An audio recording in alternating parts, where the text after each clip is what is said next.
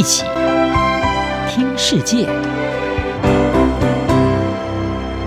欢迎来到一起听世界，请听一下中央广播电台的国际专题报道。今天的国际专题要为您报道的是：两韩和平和社会公平未能兑现，文在寅遗憾卸任。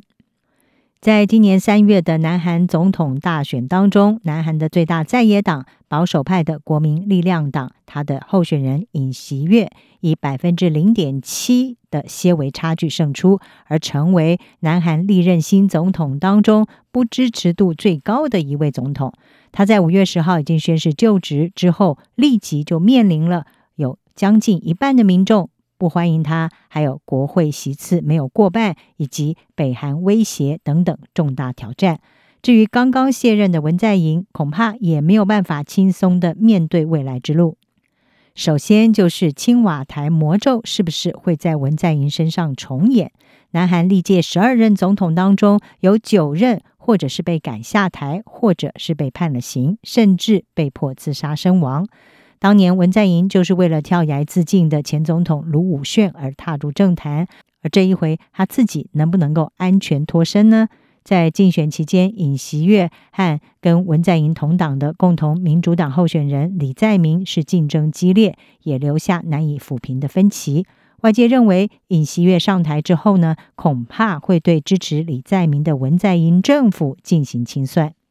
此外，文在寅任内的功过也成了检讨的目标。分析家是指出，文在寅在上任之初承诺会和北韩达成和平，并且建立一个公平正义的南韩社会。但是五年过去之后，这些承诺并没有兑现。文在寅一手促成的美国和北韩之间的谈判已经破裂，而如今北韩再次的试射远程飞弹。北韩领导人金正恩日前甚至表示，正以最快的速度加强核子武力。在国内方面，文在寅关键的住房政策也适得其反，具有里程碑意义的反歧视法也没有办法实现。此外，他的政府和党内高级官员陷入了性还有贿赂丑闻，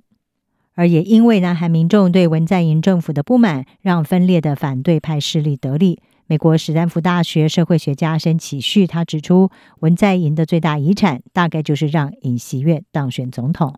尹锡悦是文在寅的对立面，他公开反对女权主义，也是右翼鹰派人物。他选前扬言要对北韩发动先发制人的攻击，这已经使得文在寅他在朝鲜半岛和解方面的努力是付诸东流。南韩首尔失踪研究所的北韩研究中心主任郑相昌是表示，文在寅的外交努力可以说已经化为乌有，因为金正恩最近已经发出威胁，准备要更广泛的使用核子武器。郑相昌说，在北韩正准备要进行核子试爆的时候，文在寅在四月份发给金正恩一封告别信，吹捧两个人推动朝鲜半岛和平的努力。他说呢，这显示文在寅的判断有些问题。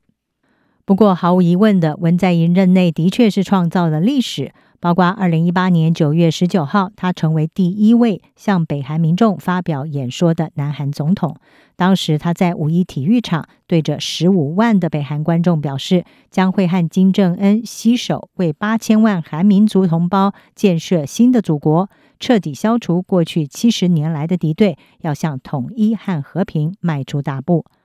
此外，文在寅也促成了美国前总统川普和金正恩的高峰会，但是这项努力在二零一九年是宣告破局了。而自此之后，北韩就把文在寅称为是爱管闲事的调解人，不但炸毁了由首尔资助位于边界的两韩联络办公处，同时在今年三月进行了自从二零一七年以来首次的全射程洲际弹道飞弹试射。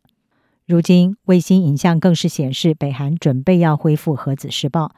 美国智库兰德公司的政策分析师金秀他说，文在寅是唯一一位和金正恩举行过三次峰会的南韩总统，但是他对北韩在接触还有寻求和平方面的意愿，似乎给了过多的信任。他说：“金正恩早就已经展现不会被说服放弃任何形式的武器，因为这和他自己的生存是息息相关。所以很难说文在寅的北韩政绩是不是会对两韩关系产生任何积极的影响。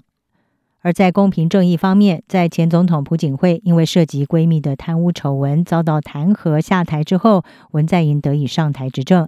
他在二零一七年的就职演说当中，向人民承诺：机会是平等的，过程是公平的，结果是正义的。但是文在寅他自己的重要助手法务部长曹国后来卷入了贿赂的丑闻，文在寅被批评过分的袒护他。另外，普林斯顿大学的政治经济学家普俊他说，文在寅政府成功应对了 COVID-19 疫情，但是他的住房政策却是惨败。文在寅的确一直在努力控制不平等，但是呢，无意中却加深了不平等。首尔国立大学共享城市实验室的研究显示，文在寅上任之后，首都首尔的公寓价格上涨了将近百分之一百二十。普俊指出，文在寅推出具有里程碑意义的政策，对于拥有多套房屋的业主加税，但是呢，这在经济上是毫无意义的，而这个政策并不等同于市场原则。美国圣母大学的韩国研究教授 Sharon In 就指出，由于文在寅的住房政策，南韩百姓的日常生活变得更加的困难。不过，看起来和蔼可亲的文在寅，到目前为止还算是受到人民的欢迎。他在卸任的时候支持度有百分之四十四，这几乎是许多前任总统在卸任时候的两倍。而奥斯陆大学韩国研究教授狄洪诺夫他指出，在任期开始的时候，有许多的承诺，但是最终几乎没有兑现，而让支持者的希望破灭。他认为这才助长了保守反对派的声势，进而攻下了青瓦台。以上专题由杨明娟编辑，海清清播报。谢谢您的收听。